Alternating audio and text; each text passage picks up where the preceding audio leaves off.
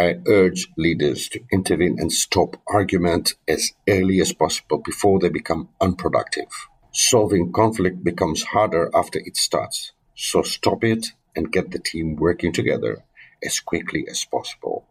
Hi, I'm Murtaza Versi, and this is Engage, Relate, Perform, the show that helps leaders and organizations drive long term results by fostering relationships and enhancing engagement. If you're looking to seriously improve your team's performance while impacting lives and succeeding at driving long term results, then this is the show for you. It doesn't matter that you already have that dream title or simply curious about how far you can challenge yourself. I'll be giving you practical tips, relevant commentary, and valuable insights about how you can engage and utilize relationships with talent, community, and other stakeholders around you to achieve the best results and help them stick long term. Get all the latest information at murtazaversi.com forward slash pod. Once again, it's M U R T A Z A V E R S I dot com forward slash pod.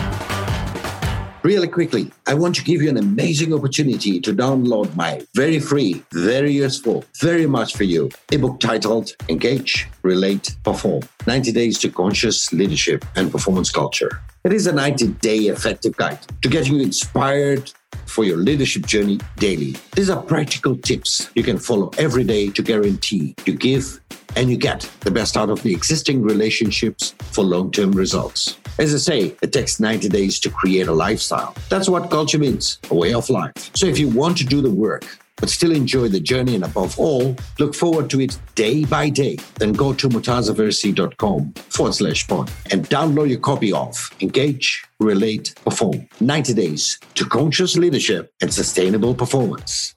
Why do people have conflict? Personality differences?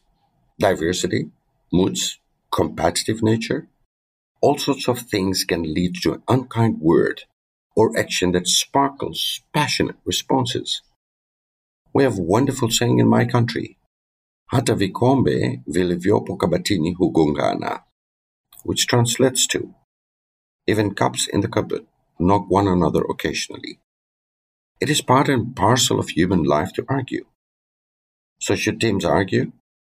Heaven flipping yes, they should, and often so. And I'll tell you why and how. Great teams like husband and wife will fight often, and healthy teams aren't afraid to.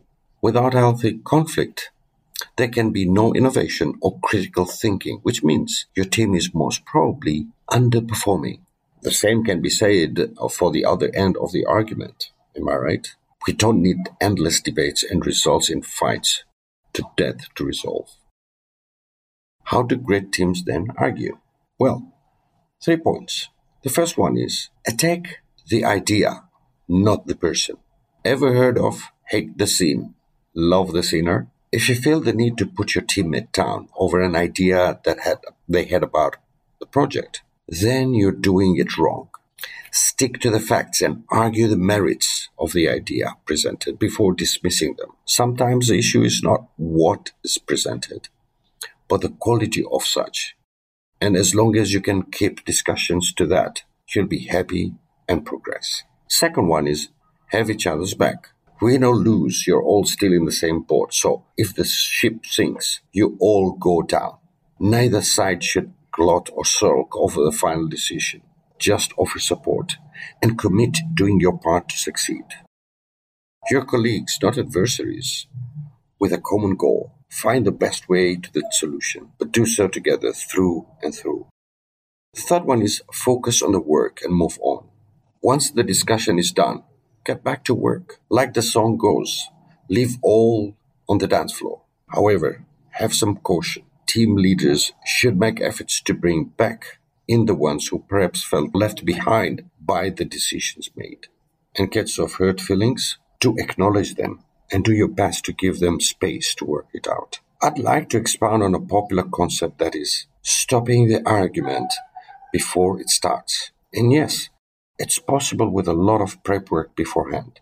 It can be done in a few minutes or seconds before the argument uh, starts. One great way leaders can do this is by assessing if the team has values, purpose, and common identity. The other good measure is to have an in case of conflict break. Yes, in case of conflict break. The third one is a box that is filled with good process to follow when conflict arise. And yes, I said when because they will. Some people's conflict management secret is to enlist pros like myself to come in and put some measures in place, which I welcome wholeheartedly via arguing. I urge leaders to intervene and stop argument as early as possible before they become unproductive. Solving conflict becomes harder after it starts, so stop it and get the team working together as quickly as possible. This episode comes out a few days after St. Valentine's Day, which is celebrated globally as a day of love. Therefore, these tips can apply to personal relationship calms as well. I'll put a slight disclaimer I'm not a marriage coach, but it couldn't help trying. And if you do, please let me know how it goes at home or at work, that is. So go out there and get arguing healthily. One last thing please subscribe to my podcast so you don't miss episodes. If you did or didn't enjoy this, let me know by giving us the rating and check out our other episodes. Until next time, merci beaucoup. You've been listening to Engage, Relate, Perform, hosted by me, Murtaza Versi. Make sure you've subscribed to this show so you don't miss a single episode. And be sure to visit murtazaversi.com forward slash pod to download all the resources, show notes, and all the freebies mentioned in this episode, including your copy of my highly effective ebook, Engage, Relate, Perform 90 Days to Conscious Leadership and Performance Culture, plus extras just for subscribe. Once again, go to murtazaversi.com forward slash pod and get everything you need. And we'll be back next week for more Engage, Relate, Perform.